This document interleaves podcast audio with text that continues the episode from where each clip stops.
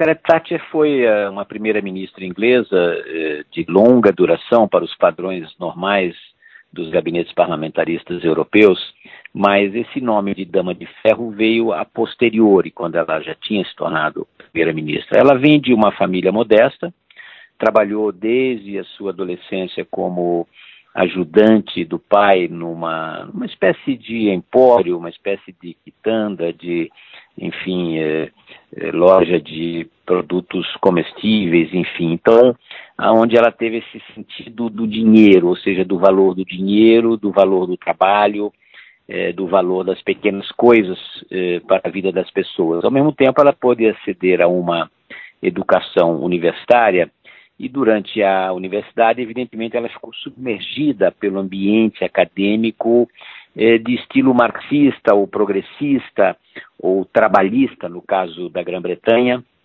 que era o socialismo fabiano, o distributivismo, o welfare state, né, o estado de bem-estar social, que tinha construído benefícios sociais no pós-guerra, no pós-segunda guerra, mas que tinha derivado para uma longa decadência e uma grande crise fiscal. Nos anos 70, quando ela faz uma inversão para o liberalismo, ou seja, sai de uma cultura uh, comum de classe média para uma cultura acadêmica, universitária, ela se dá conta de que a Inglaterra estava se atrasando em relação não só à Europa, aos Estados Unidos, mas às vezes em relação à sua própria colônia de Hong Kong. Hong Kong progrediu enormemente nos anos 50, nos anos 60, nos anos 70, com base numa economia aberta, eh, liberdade de comércio, de investimentos, de serviços, de negócios, e Hong Kong chegou mesmo a ultrapassar, o que é absolutamente incrível, a renda per capita da metrópole, ou seja, a, a, a colônia eh, que era apenas um ilhote de pedras eh, no estuário do Rio das Pérolas, conseguiu ultrapassar, mesmo com os seus milhões de chineses que tinham se refugiado uh, em Hong Kong com o comunismo na China continental, é, pobres, evidentemente, morando em cortiços, morando em barcos no Rio das Pérolas, tinham conseguido, na média, atingir uma renda per capita superior à da metrópole, o que foi extraordinário. E eu pude constatar isso visualmente nos anos 70, quando preparava o meu doutoramento, visitando a Inglaterra, a Inglaterra tinha se tornado um país do terceiro mundo. Ela tinha decaído uh, no plano industrial, no plano dos negócios, sobretudo dominado por esse sindicalismo eh, que nós conhecemos aqui no Brasil, de extração de recursos da sociedade por meio das corporações. Então ela aprendeu isso. E aí ela começou a ler Hayek, Adam Smith, Milton Friedman, e tomou consciência de que a Inglaterra deveria retroceder aos tempos da Belle Époque, aos tempos do liberalismo. E aí ela fez uma campanha durante muitos anos, eh, nos anos 70, conquistou a liderança do partido e tornou-se primeira-ministra em 79, quando a Inglaterra tinha sido ultrapassada não só por Hong Kong, mas pela Itália, por vários outros países desenvolvidos. Ou seja, era um país decadente, e quando eu visitei era sujo, dominado por greves, etc. E ela, é, no começo do seu governo, teve muita dificuldade para implantar as suas ideias, mas teve o apoio da população contra as elites, contra as elites, contra os sindicatos. Então, aí ela passou a ser chamada Dama de Ferro, porque ela foi inflexível na sua resolução de levar a Inglaterra de uma situação de terceiro mundo para uma situação de prosperidade com base numa economia liberal. E então, após essa mudança que ela teve, né, quais foram as medidas liberais que o Thatcherismo implantou na Inglaterra durante o tempo que ela ocupou o cargo de primeira-ministra?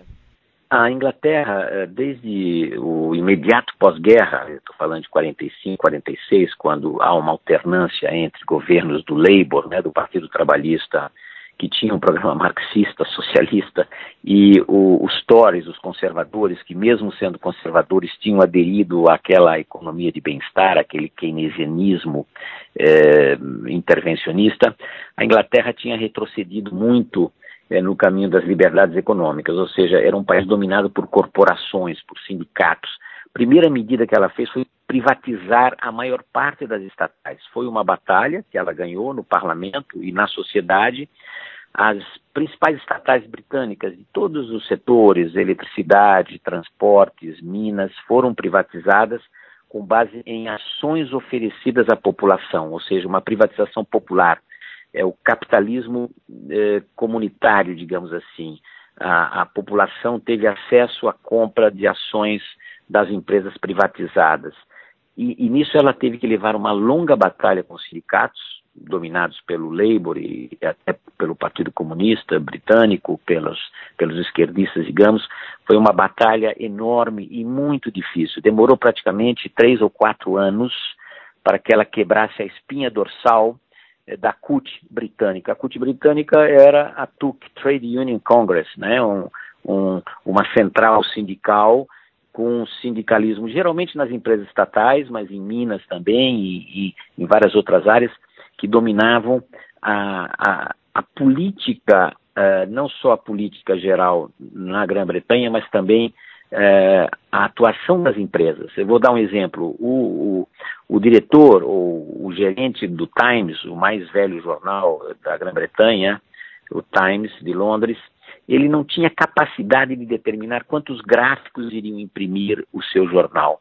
Quem determinava isso era o sindicato, e evidentemente que o sindicato colocava 100 gráficos onde poderiam trabalhar apenas 20 com máquinas modernas. Isso era a Inglaterra dos tempos da Thatcher. Ela devolveu o poder às gerências executivas, às pessoas, então ela levou uma batalha e, e você teve greves terríveis. O, os sindicatos de mineiros de carvão fizeram greve durante um ano, deixaram a Inglaterra gelada no inverno, sem carvão para aquecer as casas. Foi uma batalha muito difícil, mas ela conseguiu vencer os sindicatos. E, sobretudo, sobretudo, dentre outras medidas, não apenas as medidas econômicas na Grã-Bretanha, ela defendeu os valores e os ideais do Ocidente frente ao socialismo. Nós estávamos ainda em plena Guerra Fria, a União Soviética parecia estar no auge do seu poderio, e, no entanto, já era um império carcomido, né, assim, economicamente, mas aparentemente muito poderoso, mísseis apontados para países da Europa Ocidental, bases no terceiro mundo, invasão do Afeganistão. Ela teve a coragem, junto com o Papa uh, João Paulo II, de defender os valores e ideais do Ocidente frente ao comunismo. E nisso ela também foi uma dama de ferro e foi uma vencedora. É, agora falando um pouco da nossa realidade, né, o Brasil tem ao longo da sua trajetória uma postura estatista, né, onde as medidas liberais não prosperaram. E a própria Thatcher já afirmou que o país era o contrário do que ela defendia, né, um Estado grande e fraco. Como o novo governo, então, pode se inspirar em Margaret Thatcher para implantar aqui medidas similares? É, eu diria que o Brasil realmente, é, mesmo sendo aparentemente ou formalmente um país capitalista, ele é mais socialista do que a China comunista. Se você tomar, por exemplo, o relatório sobre as liberdades econômicas no mundo, do Fraser Institute, o Brasil aparece num vergonhoso lugar 144, quando a China, aparentemente uma autocracia comunista, está em 108, ou seja, à frente do Brasil em liberdades econômicas. A China tem uma postura mais capitalista do que o Brasil, por incrível que pareça. O Brasil é um país dominado pela república sindical, pelas corporações, pelos sindicatos de funcionários públicos, eh, por valores eh, que eram os da Inglaterra pré-Thatcher, fabianos, socialistas, distributivistas. Agora, eu acredito que tudo que ela fez na Grã-Bretanha, no Reino Unido, se aplica ao Brasil. Eh, isso começou na era Collor e continuou na era Fernando Henrique Cardoso, mas ainda falta terminar as privatizações. Nós temos 146 estatais ainda, eh, das quais a maioria produz déficit, déficit público que tem que ser alimentado por toda a população brasileira. Eu acredito que o governo começaria bem se fizesse uma privatização radical de todas as estatais, inclusive as que são consideradas estratégicas. Elas são estratégicas unicamente para os políticos que usam eh, essas grandes empresas para eh, cargos, eh, verbas, eh, suas medidas políticas. Eu começaria pelas privatizações como a Thatcher fez. Em seguida, precisa quebrar o poder das corporações, como ela também fez no Reino Unido, ou seja, quebrar a república sindical, o assalto aos recursos da população, do Estado, pelos grupos organizados no Estado e fora do Estado, mas sempre contra o Estado ou contra a população, não é? Então, esse, essas seriam as duas medidas básicas que eh, um governo liberal no Brasil, se é que isso é possível, deveria fazer.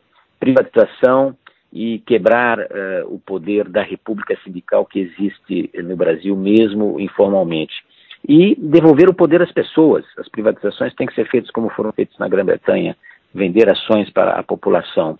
E também defender os valores e ideais eh, das democracias de mercado, que deveriam ser os nossos e que durante o regime lulopetista foram apenas os do Fórum de São Paulo, dos países bolivarianos, dessas ditaduras execráveis na região e fora dela, nós temos que defender os valores das liberdades, isso é, é básico. Corte da inflação né, também era uma meta do governo Thatcher e para isso ela cortou radicalmente gastos públicos. Conter o gasto público também é uma urgência hoje no Brasil? É, exato. A Thatcher costumava dizer que o socialismo acaba quando acaba o dinheiro dos outros. E é um fato dinheiro dos outros, seja a redistribuição dos mais ricos, ou geralmente da classe média das empresas para os mais pobres, ou para os apaniguados do Estado, para os lobbies clientelísticos, para eh, os capitalistas promíscuos, é, é, é terrível. O Brasil tem uma carga de subsídios a quem já é rico, empresas via BNDES, via proteção tarifária, via programas de desgravação setorial ou via proteção tarifária, digamos, é um programa enorme cujo custo é muitas vezes superior à Bolsa Família ou outros programas dirigidos a, a, aos estratos mais carentes. Ou seja, os gastos públicos na era do lulopetismo, ele, eles cresceram sistematicamente sempre acima do crescimento do PIB, do crescimento da produtividade e, e da taxa de inflação. Ou seja, o governo ele eh, mandou uma conta para o futuro que se reverteu no que a gente viu nos anos 2014 a 2017, ou seja, a grande destruição. As contas públicas foram inviabilizadas por gastos públicos sistematicamente em excesso às receitas. É, nenhum país pode viver acima dos seus meios, como nenhuma família, nenhum indivíduo pode viver acima do que ele ganha, não é? é poucos países é, fazem essa loucura. O Brasil chegou em 2015 a ter um déficit orçamentário de 10% do PIB. Isso é um suicídio. Isso é um caminho que se situa entre Grécia e Argentina, ou seja, você condenar é, os nossos filhos e netos a uma conta de dívida pública impagável, porque ela se torna realmente impagável quando ela atinge uma proporção acima da capacidade da sociedade em produzir receitas. E um país como o Brasil, né, que destina bilhões de reais, por exemplo, a partidos e campanhas, a responsabilidade com o uso do dinheiro dos impostos, que também era defendida pela Thatcher, deve também estar entre as prioridades? Certamente. Um dos problemas enormes do Brasil é essa fragmentação partidária alucinante que você tem no Congresso. 35 partidos registrados no TSE, 30 partidos na Câmara, 21 no Senado, e essa, eh, esse chamado presidencialismo de coalizão que precisa atender a, a essa voracidade dos partidos. Isso foi magnificado ainda pela criação de um fundo eleitoral, quando o TSE, quando a Suprema Corte proibiu o financiamento privado das campanhas políticas. Bom, a, a, a maneira mais simples de fazer reforma política e de parar de transferir dinheiro da cidadania para partidos que são entidades de direito privado, não é? é simplesmente acabar, primeiro com o fundo eleitoral, que não tem sentido. O fundo eleitoral de 2 bilhões e meio de reais precisa ser terminado imediatamente. E segundo, com o fundo partidário. Quando acabar o fundo partidário, vai terminar imediatamente a proliferação de partidos, porque você tem pelo menos 20 ou 30 partidos criados exclusivamente para viver do fundo partidário. Isso tem que acabar. Quando acabar, o Brasil vai voltar a um regime partidário normal, que pode ter três, quatro, cinco ou seis partidos no máximo, que corresponde ao leque ideológico da extrema esquerda, digamos, à extrema direita, eh, e que comporta um, um, número relativamente diminuto de partidos, e não essa, essa feira de partidos que temos hoje. Então, a reforma política se faz simplesmente eliminando fundo eleitoral e fundo partidário. Em uma ocasião, né, perguntada sobre Collor em uma entrevista, ela disse que o Brasil não havia tido um bom governo capaz de atuar com bases em princípios, na defesa da liberdade, sob o império da lei e com uma administração profissional. A gente teve outros presidentes depois disso, mas de uma maneira geral, o que o senhor acha das administrações públicas que tivemos até aqui, nesse sentido de buscar desinchar o país e impor medidas liberais? É, o Brasil, desde a origem, infelizmente, e aí eu coloco a origem no, no domínio colonial português, é um país criado de cima para baixo, ou seja, o Estado é preeminente na organização da sociedade. A diferença dos Estados Unidos, por exemplo, que tiveram naquela imigração de pequenos camponeses, pequenos artesãos, e que criaram uma comunidade de negócios e uma democracia de base, sendo que depois houve um arranjo constitucional para dar alguns poderes à União, mas muitos poderes aos estados e às comunidades locais, o Brasil, infelizmente, teve uma inversão nesse processo. O Estado determinou tudo de cima a baixo. Isso continuou na República, continuou nos diferentes regimes que tiveram, alguns mais centralizadores que outros, não é? Era Vargas extremamente centralizado, uma ditadura do Estado Novo. O regime militar a despeito de ter começado com propósitos mais ou menos liberais, reformas econômicas de atração de capital estrangeiro, de modernização, ele infelizmente levou a, a uma modernização pelo alto, quase que um stalinismo industrial, extrema exacerbação do peso do Estado na economia, mais de um terço do PIB era dominado pelo Estado, e, e, e um extremo protecionismo, mais de 90% da oferta interna era feita no Brasil, ou seja, um país fechado ao exterior. O governo militar nos legou dezenas, centenas de estatais. Na era Collor se tentou reverter um pouco esse processo, mas de forma trabalhada e nem sempre respeitando justamente os princípios da liberdade. O plano Collor foi um atentado à liberdade, o sequestro das poupanças foi uma violência praticamente anticonstitucional, que, no entanto, foi sancionada tanto pelo Congresso quanto pela Suprema Corte. Depois disso, tivemos um, um processo de reformas parciais no regime Fernando Henrique Cardoso e, infelizmente, no lulopetismo, nós tivemos uma reestatização da sociedade, da economia, um novo stalinismo industrial, novas eh, formas de proteção às indústrias que acabam dando dinheiro para quem já é rico. Hoje, talvez a gente consiga vencer esse corporativismo, esse nacionalismo exacerbado, esse protecionismo, esse dirigismo estatal e eh, começar verdadeiramente uma economia liberal. Eu espero que o próximo governo eh, faça isso. Qual é a sua expectativa para os próximos anos? É, infelizmente, o legado do lulopetismo foi é, avassalador, não é? é? Nós nunca tivemos uma recessão econômica de tal magnitude. Nem na grande crise de 29, 31 e a grande depressão, o Brasil retrocedeu tanto.